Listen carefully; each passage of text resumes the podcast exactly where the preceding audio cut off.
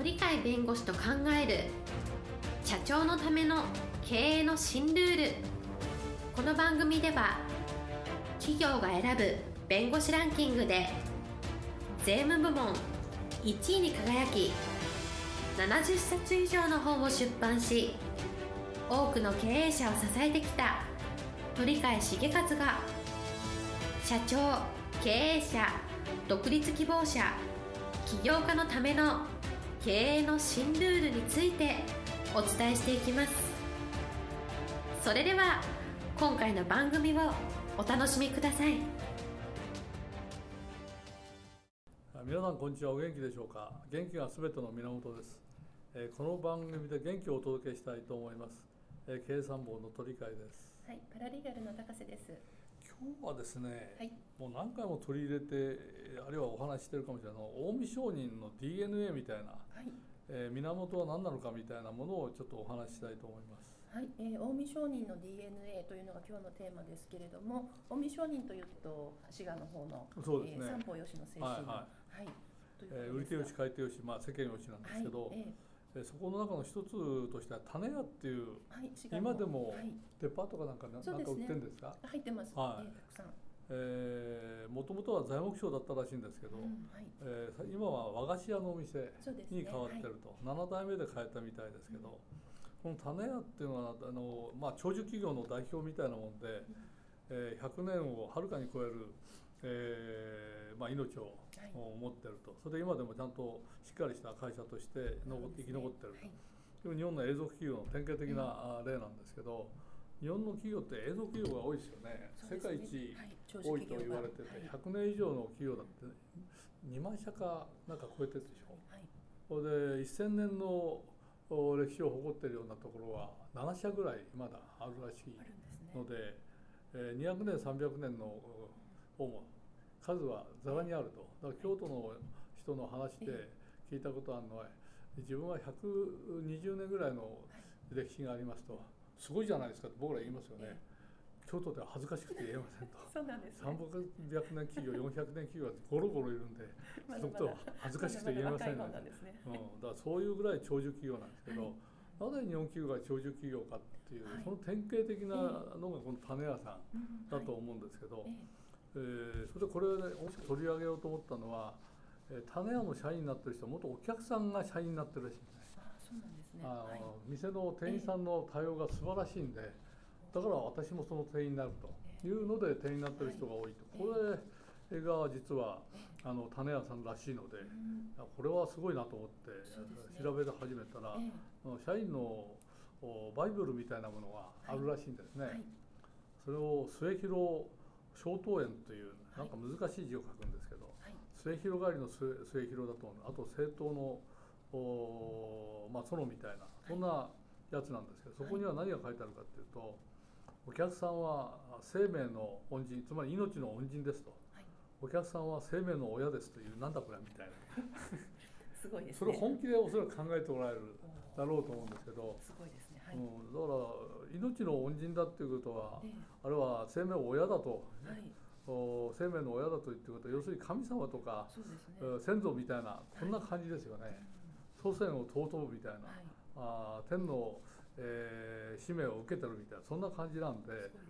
そうするとお客さんをそう見たら神様に見えたらイエス・キリストに見えたら、はい、えーそれは扱いが違ってきますよね。ただで売っちゃいそうですね。はい。そそれいけませんね、はい。えそういうのはあるので、これがこれは分かりやすい経営理念なんで、えー自分の親だったらどう扱うの、はい、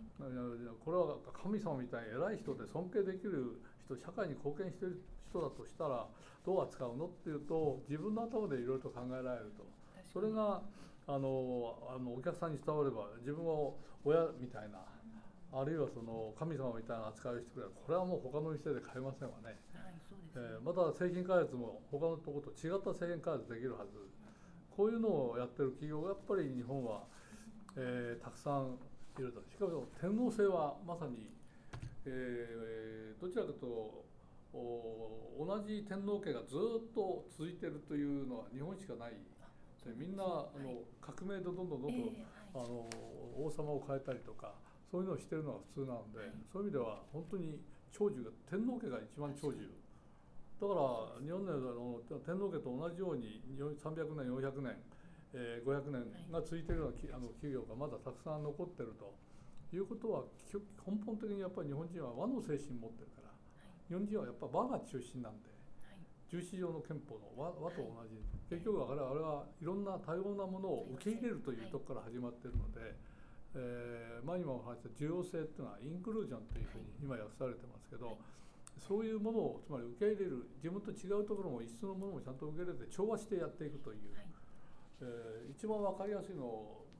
明治で、えーわずか数十年で世界の列強になったっていう、せ歴史的なあのことを日本がやってるんですけどそこの中心は和魂要塞ですよね。これがあのて当時の、まあ、合言葉に近い発想なんで、和魂要塞っていうのは日本人の精神は変わりませんとずっと一党、おえー一系の万世の、えー歴史を誇っているような天皇家みたいなものこういう永続性を頭に入れてつまり社会の、えーまあ、共存の精神みたいなのをずっと一貫してて、えーその上に成り立っているのが日本の国だっていうそこの発想で、えー精神がやっぱり平和的にいろんなものを受け入れて認めましょうという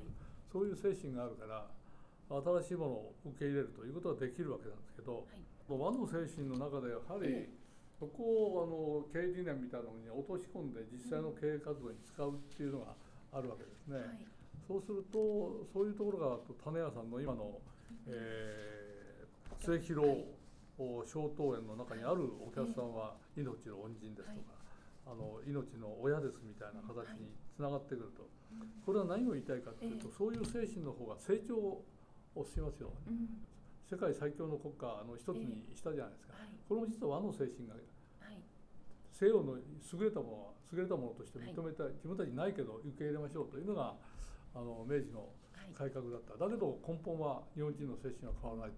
受け入れるという形で永続性を持った国家にしようとしたの変わらないというのがあるのでそれと同じような精神を企業の発想つまり和の精神を持っていろんなものを受け入れるお客様をそうやって受け入れると買ってくれるとかそういうんじゃなくてお客さんをこう扱う仲間としてせ共存するものとして大切なものとして扱うということがいろんなことに出れとはおのずから永続性とか成長とかが与えられるというのがあるのでその意味では和の精神をいかに生かすかっていう。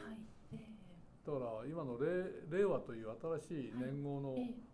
ところでははい。その和の精神をもう少しもっといいあの他の人の考え方とかいろんないいものを受け入れて共存できるようなものをいかに作るかみたいな。はいそういう日本人らしい精神をうん。もっとそうですね。おやることによって今苦しい財政があるけどはい。それを乗り越えましょうよと。うん。いうのにつながるのかなとは思うんですけど。そうですね、はい、と令和のお話も出ましたけれども、ちょっとお話戻して種屋さんの社員の社員向けのこれバイブルとありますけれども、うん。経営理念ですかね。経営理念ですよね。小というのは、そうだろうね。これはえっとそのお客さんは生命の恩人である生命の親であるというふうに、とそれその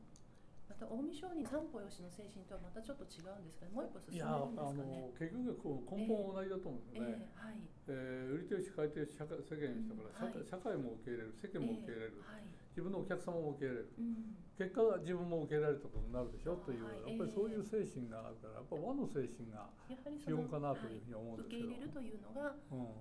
えっと根本にあるということですかね。そういうやっぱり日本人らしい、あええの和魂っていうのはやっぱり日本人らしい精神っていうのは。受け入れるといいものは受け入れるとそれ自分のいいところは全部そのまま残すとはいいう、あのいいものの共存をいかに図るかっていうそこの調和を図ってるんじゃないかなっていうのを思うんそうでですすね。ね。その多様性に対してこう寛容であるというか、そういったものを排斥するようなことはないとうん、いうことね。企業の成長も国家の成長も個人の成長も同じですけどやっぱりいいものを受け入れて、はい。それを自分のために活用する自社のために活用する、ええ。社会のためになるようにすると、うんつまりお客様とっての世間のためにちゃんと考えると。お客様はやっぱり、えーまあ、神様であり、はい。お客様は、えー命の恩人だみたいな、はい。そういう発想があればうん。お客様向けの製品ええ。サービスうん。お客様に喜んでいただけるというところがあるからお客様の困ったとこを知って困ったところに対して対処するみたいなことがあれば、それはお客様が喜んで買ってくださると。いう形でこれは成果という利益につながってええ成長につながると、はい。国家も同じように、えーいろんな困難があるけど乗り越えましょうというそういう発想からいい世界の西洋なら西洋、いそういうのどこでもいいんですけどいろんなそういうのいいものを全部入れてそこを自分たちの文化の中に共存させることではい成長していくとうんはい。いうような発想だから、うんそうです。ね受け入れるだけではなくってそれをさらに自分の成長に使うというそことですね。で受け入れてただ受け入れるだけではダメなんで、はい。ええ。そこを成果に結びつけるっていうちゃんと結果に認定する国を強くする、ええ。企業を強くするはい自分を豊かにする、はい。そういうのにつながるような形の使い方があるので、そうですね。そうするとうん。ますますその社会よしのえ世間よしのうん。社会に対して貢献することもにもつながりますね。うん、そういう考え方で和をもう一度、はい。えーええ考えるという意味では種屋さんのええ発想なかなか素晴らしいなという、そういうお話ですね。はい、末広商東園ですね。そうです、はい、えっ、と今日のテーマは近江商人の DNA ということでした。はい、今日も一日元気に過ごしてください。はい、ありがとうございます。本日の番組はいかがでしたか？この番組は毎週月曜日7時に配信いたします。それでは次回の配信を楽しみにお待ちください。